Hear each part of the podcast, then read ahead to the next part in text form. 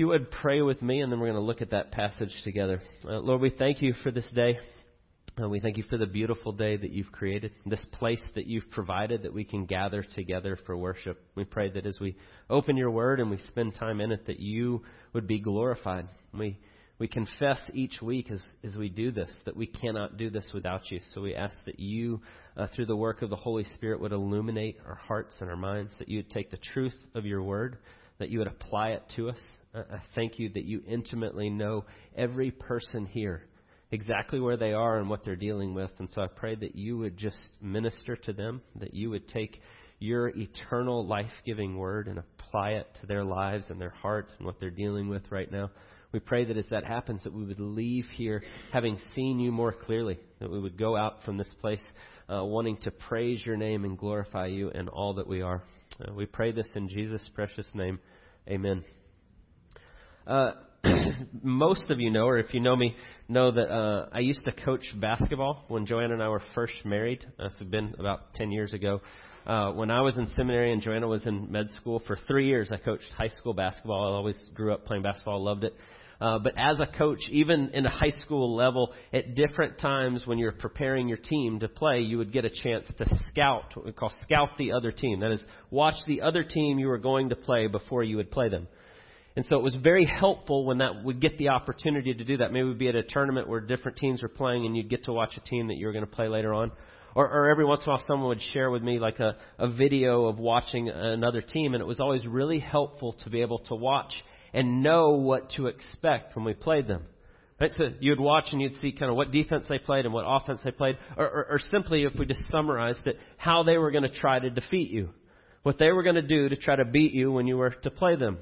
And so I'd watch that, and then it would greatly help as we went into practice before we would play those games because I could tell my team this is what you need to expect. For example, if we played a team that played really, really aggressive on defense, right? Maybe they would try at different times to trap the ball. That means take two people and put them on one person to try to get you to turn the ball over. It's an important thing to know if the other team's going to be doing that because you can prepare your players for what's about to come. And so when it happens and when it comes, they don't uh, freak out over it. They don't get anxious. They don't uh, make stupid mistakes because they're not prepared, but it helps to prepare them to play better. And so you seek to do that as a coach to help them in these different areas so that when that time comes, they're prepared for what's coming at them. And so we get to this end of this letter that we've been in since the beginning of year. We spent almost six months in Ephesians with a short detour in there, but about six months in this letter. And in this letter, the way Paul often writes, the first couple of chapters are a lot of theological truth. Who God is, how we relate to Him, what that looks like what he's done for us in Jesus. And so he does all that at the beginning of the letter. And then the second half of the letter is a lot of practical application. This is how you now live this. This is how this now applies to your life. You were dead in your trespasses and sins, and now you are made alive in Christ Jesus, and you're now living this out. And so Paul's telling us, put to death your old self, put on the new self, living these ways. Uh, the last couple months we've been in this section where he's talking about in this per, how it pertains to our marriage, our parenting, our work, all these different practical applications. And he's getting to the very end of this. And so we're to the last couple of weeks as we finish up Ephesians. And he gets to the very end and he says, finally, be strong in the Lord and the strength of his might. And then he says, because there is an enemy that is out to destroy you. I'm calling you to live out of your identity in Jesus and what this looks like, but you need to know that there is one that is out to get you, that is going to do anything in their power to destroy you. And he starts to talk about this and point us to this that there's a battle waging all around us. There's a personal evil in the world that you need to understand the way that you're going to be attacked. And so just like I used to do with my basketball team, if I want you to be prepared when you step on the floor that you know what's coming at you, Paul's doing the same thing with the church. To live this out, you need to be prepared for what's about to come at you. And you need to understand what it is and how Jesus has defeated this and how you can rest in Him, but you need to be aware.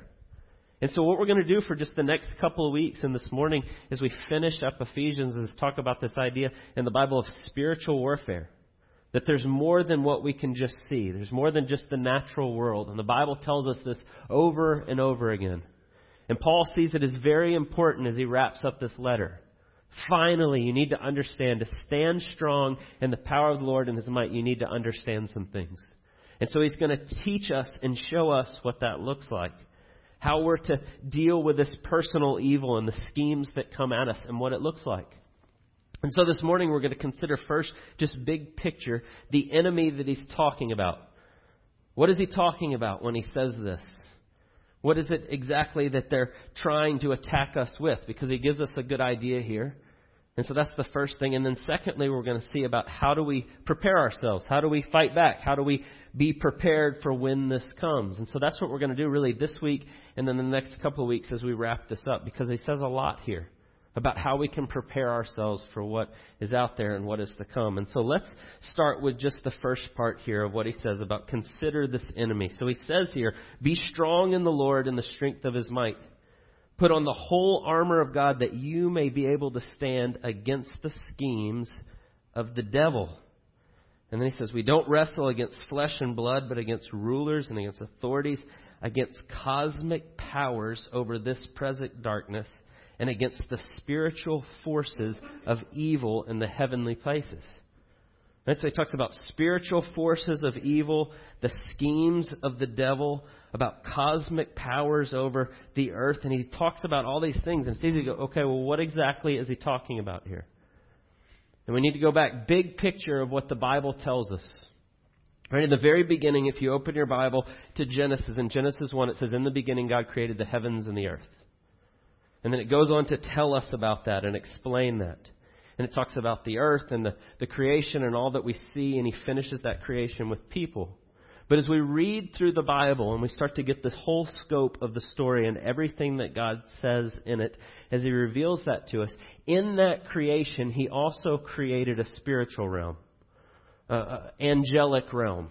Not just people, not just the physical things we see, but there's more to the world and the creation and the cosmos and all of God's creation than what we can just physically see. And we don't get all of that right at the front, but we get it as it's uh, uh, revealed to us throughout Scripture.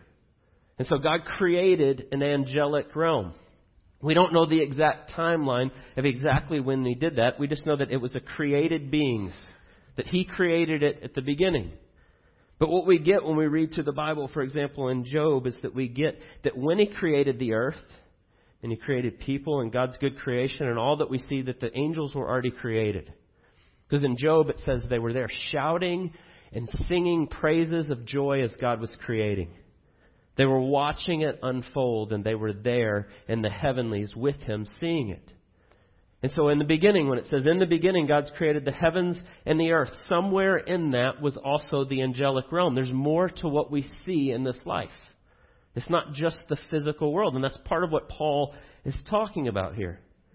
But after that initial creation, as we kind of go through the whole uh, revelation that God's given us, part of those angels rebelled against God.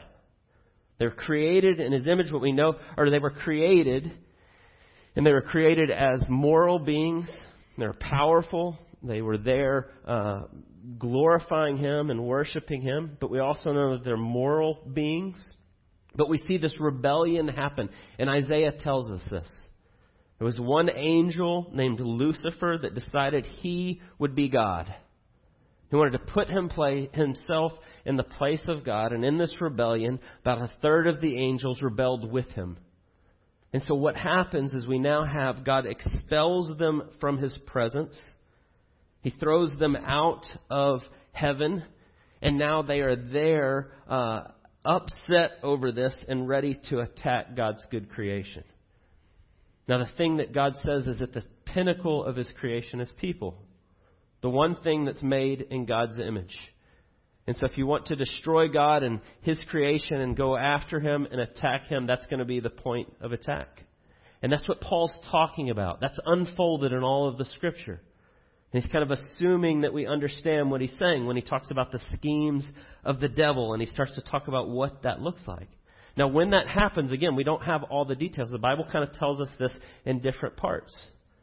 Some would say that that rebellion of the angels happens between Genesis 1 1 and 1 2.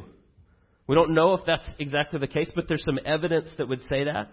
It says, In the beginning, God created the heavens and the earth. And then in verse 2, it says, The earth was without form and void, and darkness was over the face of the deep. In Hebrew, without form and void are the words tohu wabohu. And what it means is, is chaos or disorder, that there's a darkness, that there's this thing here. And so some hypothesize that he created the angelic realm and he started his creation and that the rebellion happened, and that's why in verse 2 it says there's this tohu wabohu. But we don't know that for sure. Because then God creates everything and he gets to the sixth day of creation and he makes man and he makes woman and he sets everything and he says it's very good.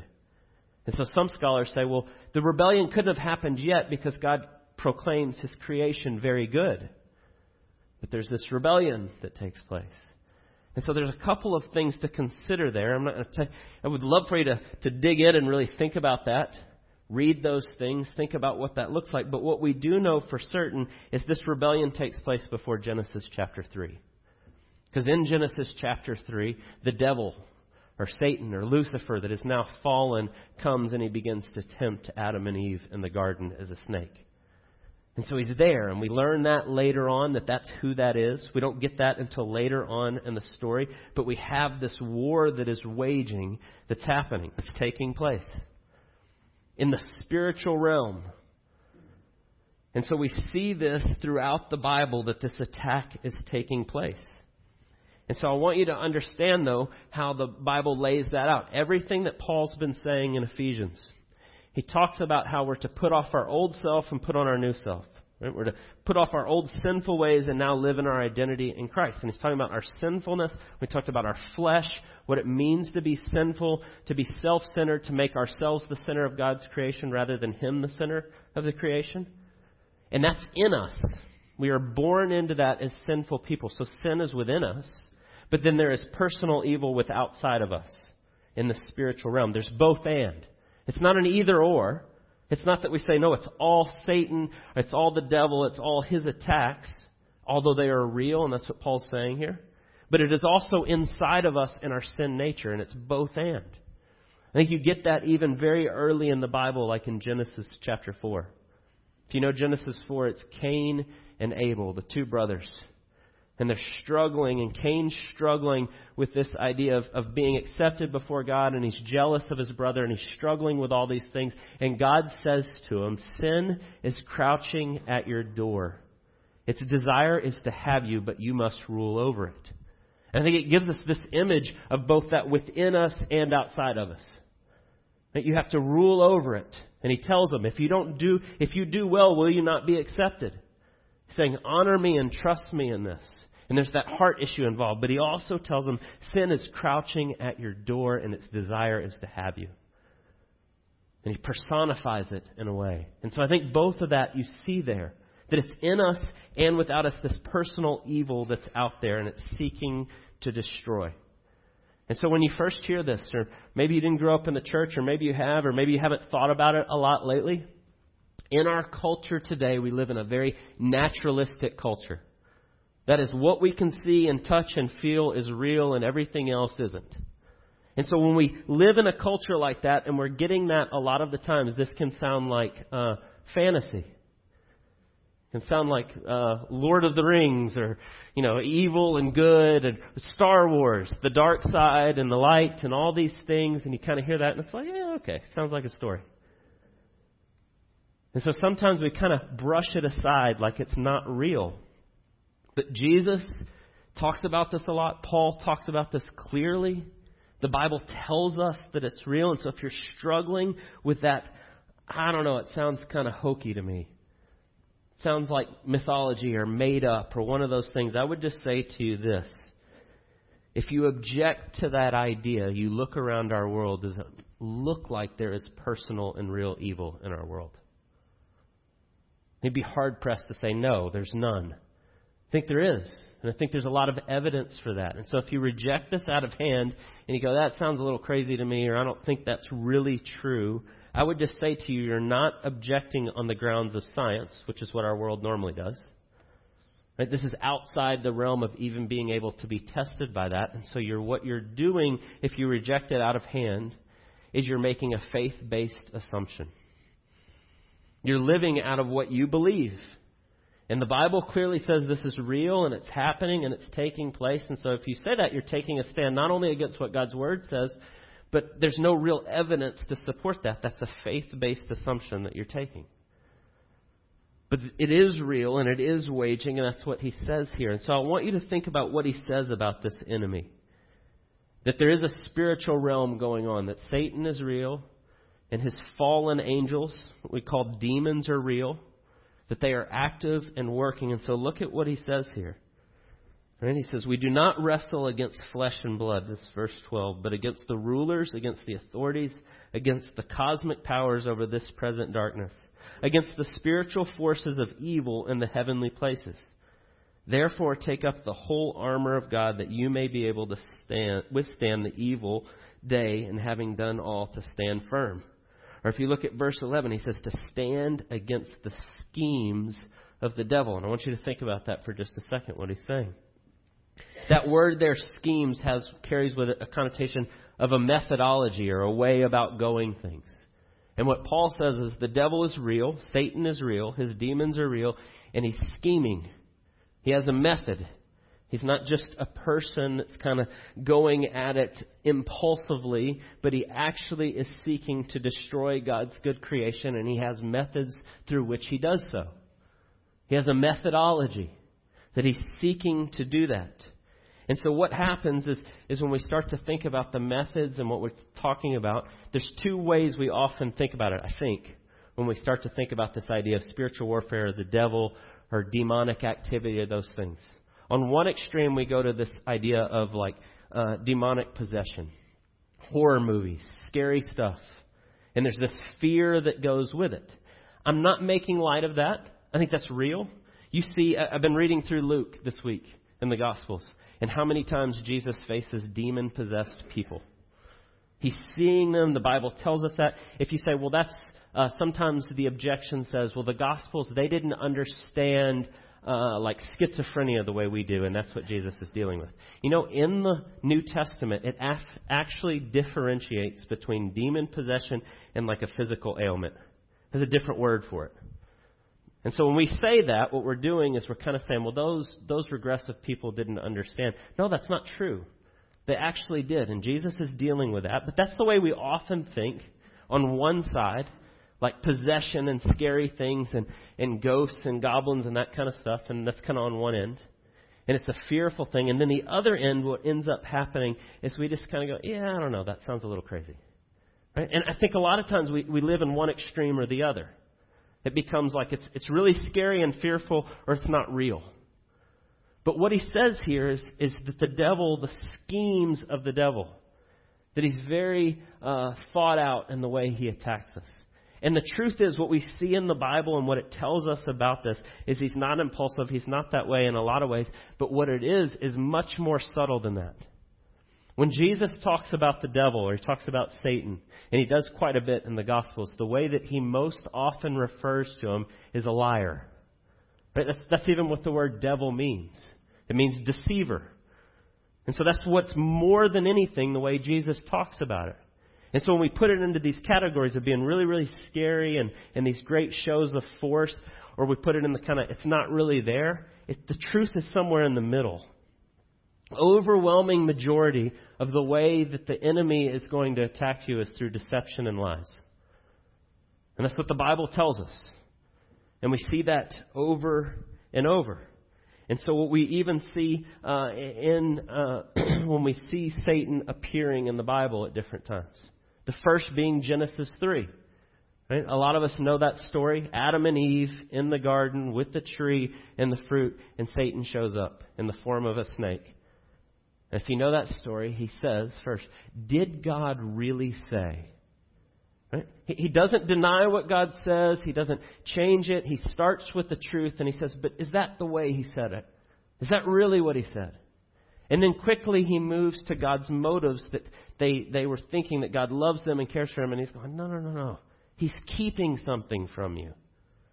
It's a subtle lie and deception with a lot of it based in the truth. And that's the way he operates. And so uh, I was reading in a commentary this week, and I think it's a good uh, picture of this. Uh, one commentator was saying that Satan is like uh, one of those lizards you find in the desert. And when it comes upon its prey or it's in a situation that's dangerous, it puffs itself up. And it tries to make it more powerful than it is to scare its enemies. And so if, if Satan can do that, if demonic activity can get you in a place of fear and begin to, to influence you in that way, great. So be it. He'll use whatever means that he can. But you know what that lizard does? If you don't retreat and you don't do it, it immediately rolls over and plays dead.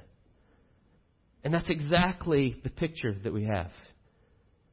If I don't have a show of force that I can control you by fear, I'll just try to get you to realize or pretend that I don't exist. That's where we are in our culture. Oh, it's not real. That's kind of ridiculous. And so we ignore it. But Paul says here, don't do that. Be aware of the schemes of the devil that you can stand up against what he's doing. So, how do we do that? What does he say here?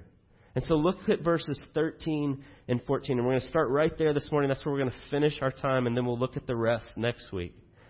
But he says, Therefore, take up the whole armor of God, that you may be able to withstand in the evil day, and having done all, to stand firm.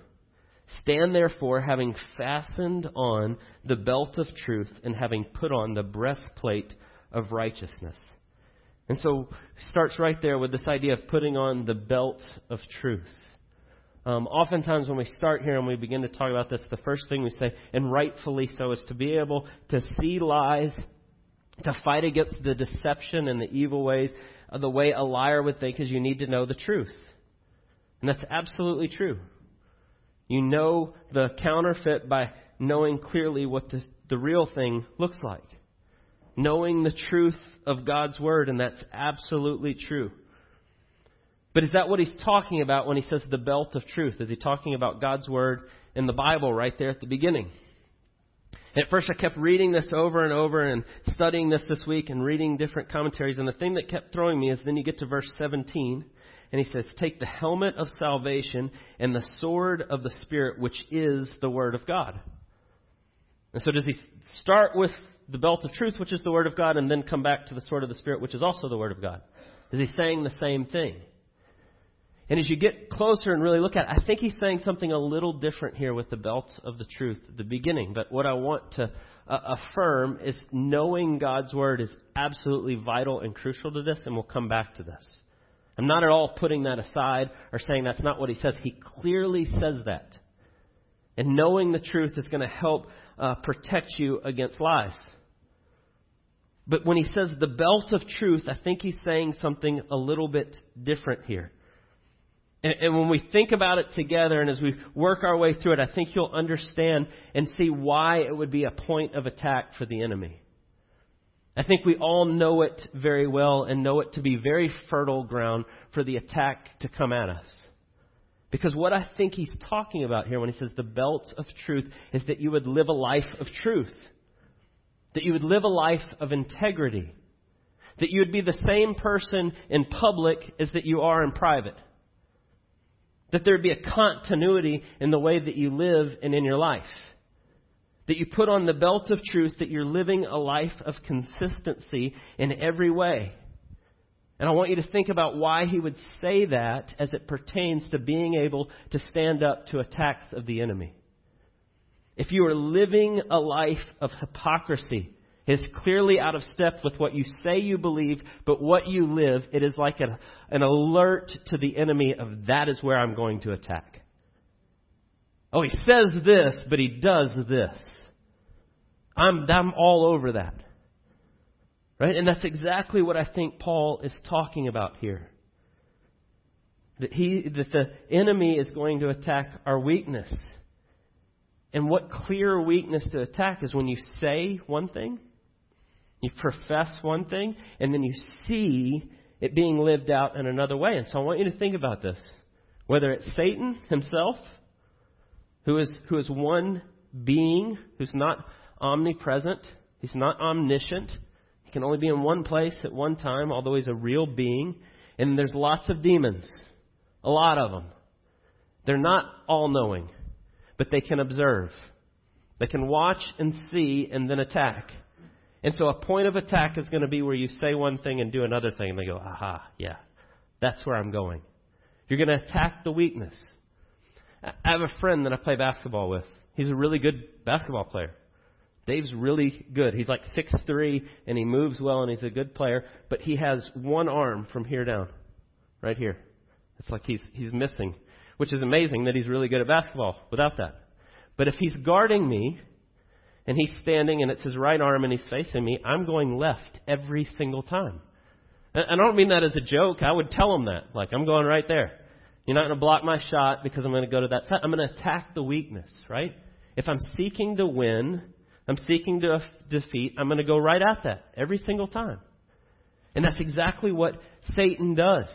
That's exactly what spiritual warfare looks like. I see an inconsistency in your life. You say this, but you do this. Right? You say that it's absolutely important to spend time in God's Word as a believer. Jesus says, Abide in my Word, abide in me, and you will bear much fruit. Apart from me, you can do nothing. It's a clear command of Scripture. We go, Yes, that's right. Bible reading plan, I'm going to do it, and then I don't do it. Where is guilt and shame and attacks going to come from of the enemy? You say you believe the Bible, but you're not really reading it. Or the attacks of the enemy, knowing how important it is to spend time in God's Word, so I'm going to do everything I can to distract you from doing that. I don't have time for that. I'm too tired. Right? All the things that come. Going to attack those areas closer and more clearly than anything else. And so anything in our life, right? We say, be kind and gracious to people, and then you're really ugly to someone. Right? That's where the attack's going to come. Yeah, you said be kind and gracious, but it's not what you're doing. And so we can uh, uh, anticipate the way that's going to work, right? And so Paul says, put on the belt of truth. Live a life of integrity.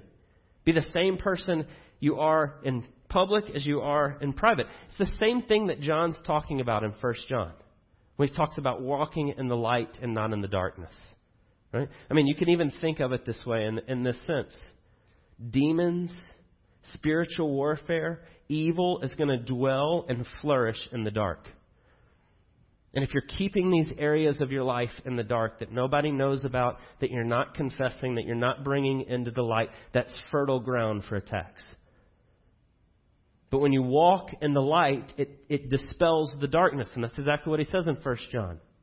I think it's what Paul is talking about here when he says, put on the belt of truth. And so, whatever it may be in your life, ask God to show you what that looks like. What are the areas that are not aligning? What are the areas that you're struggling with? That you're saying, I believe, but you're not living? And I want us to be clear as we start to think about what that looks like. The attack of the enemy is going to be one of guilt and shame. That you're not worth anything. Uh, I had a professor speak in chapel when I was in seminary once. And he said, The great lie uh, of the devil or spiritual attacks is it's not that bad. Everybody's doing it. Go ahead. It's not that big of a deal. And he said, In the second that you sin, it changes to you can never be forgiven for that. God doesn't actually love you. That's horrible. Why would you do that? Guilt and shame and piling on those things. But when we walk in the light, it removes that. And so Paul's saying, put the belt of truth on. Live a life of integrity to stand up against the schemes of the devil. The less areas you have like that, the less points of attack there are. Doesn't mean he won't try, but that's part of it, putting on the belt of truth. But one thing here when we talk about the attacks of the enemy guilt, shame, piling on those things, attacking your, your identity and your worth, all of those things that come, don't confuse that with a good, healthy conviction of the Holy Spirit. The Bible says the Spirit will convict us of sin and point us to our need for Jesus. And so when you go, when I say to you, we want to be the same person in public that we are in private, and something comes to mind, whatever that is, something comes to mind that you're like, yeah, it's the Holy Spirit working in your life because God loves you and He wants your best and He's bringing those things to mind. but being able to differentiate between the attacks of the enemy that bring guilt and shame and fear and all those other things that come with it. And so we put on the belt of truth of living a life of integrity and consistency. But I want you to think deeply what that looks like. That would be confessing your sin when you do sin. Being quick to, as God brings that to mind, a healthy conviction, you confess your sin. That you bring it into the light. That's living a life of integrity in the sense of recognizing that I'm not perfect and I don't hold it all together. And we compound that and we make it worse when we pretend that we are. Right? When we see that there's a split and I'm saying this, but I'm doing this, but I'm not going to tell anybody, I'm going to continue to harbor that.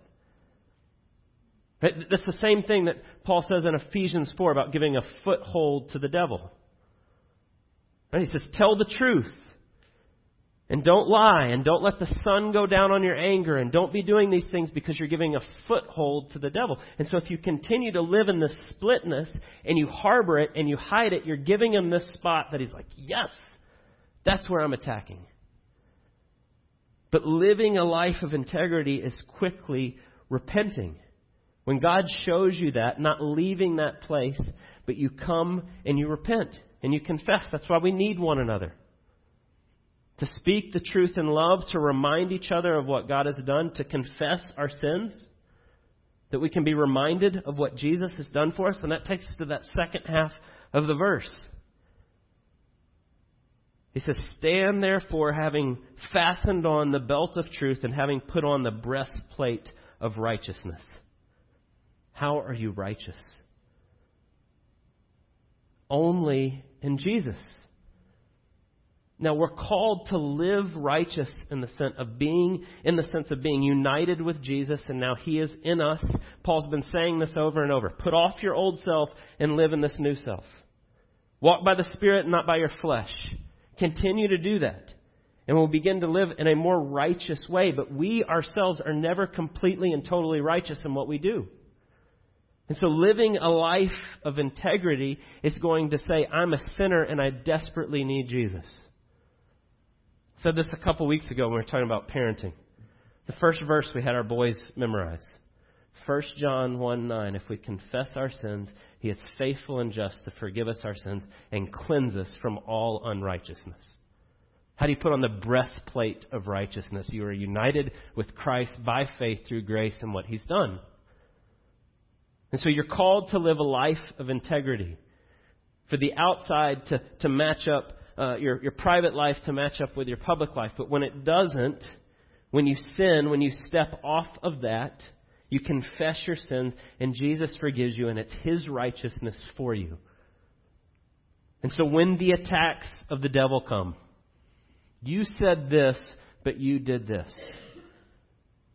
And you confess your sin and you say, That's right, and Jesus has forgiven me. And it's completely and totally what Christ has done and nothing else. He's defeated the one power that Satan has, which is to call out your sin, to attack you in those ways. You're a sinner. You're right. And thankfully, Jesus has done what I could never do for me.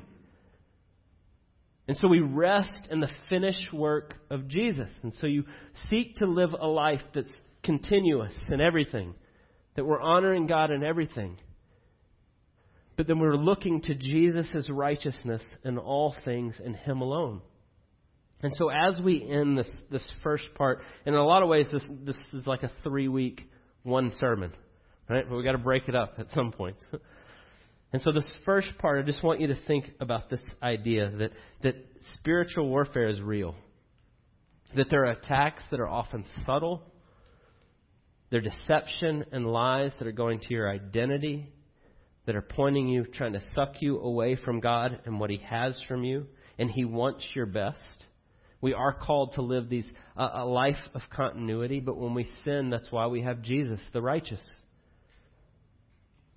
And to go to war with what it tells us, we have to rest in Christ and His righteousness in all things. Otherwise, when there's that splitness, we'll continue to hide those things. But when we see the glory of Jesus and His grace, then I can confess my sin and seek Him and follow Him in all things. He's defeated the power of sin and death. And so we look to Him in all things. And so we'll continue next week with the rest of what Paul says, because he says a lot here. A lot of practically helpful things for us to go to war with those attacks as they come. So let's pray. God, we thank you for the glorious good news of the gospel. We thank you for your word. Uh, we thank you for uh, the way that you show us how things really are. Uh, I, I, pray uh, today that each of us would leave here with just understanding the weight of the world we live in. Uh, that there is sin and it's real, that there are forces outside of us that are seeking to destroy. But we would also see that you have defeated all of it that we can trust in you in the midst of every bit of it. I pray that you would give us eyes to see, that we'd be aware, that we would not be deceived, that we would be resting in you in all things, that we'd be seeking your righteousness in all. We thank you and we pray all of this in Jesus' precious name. Amen.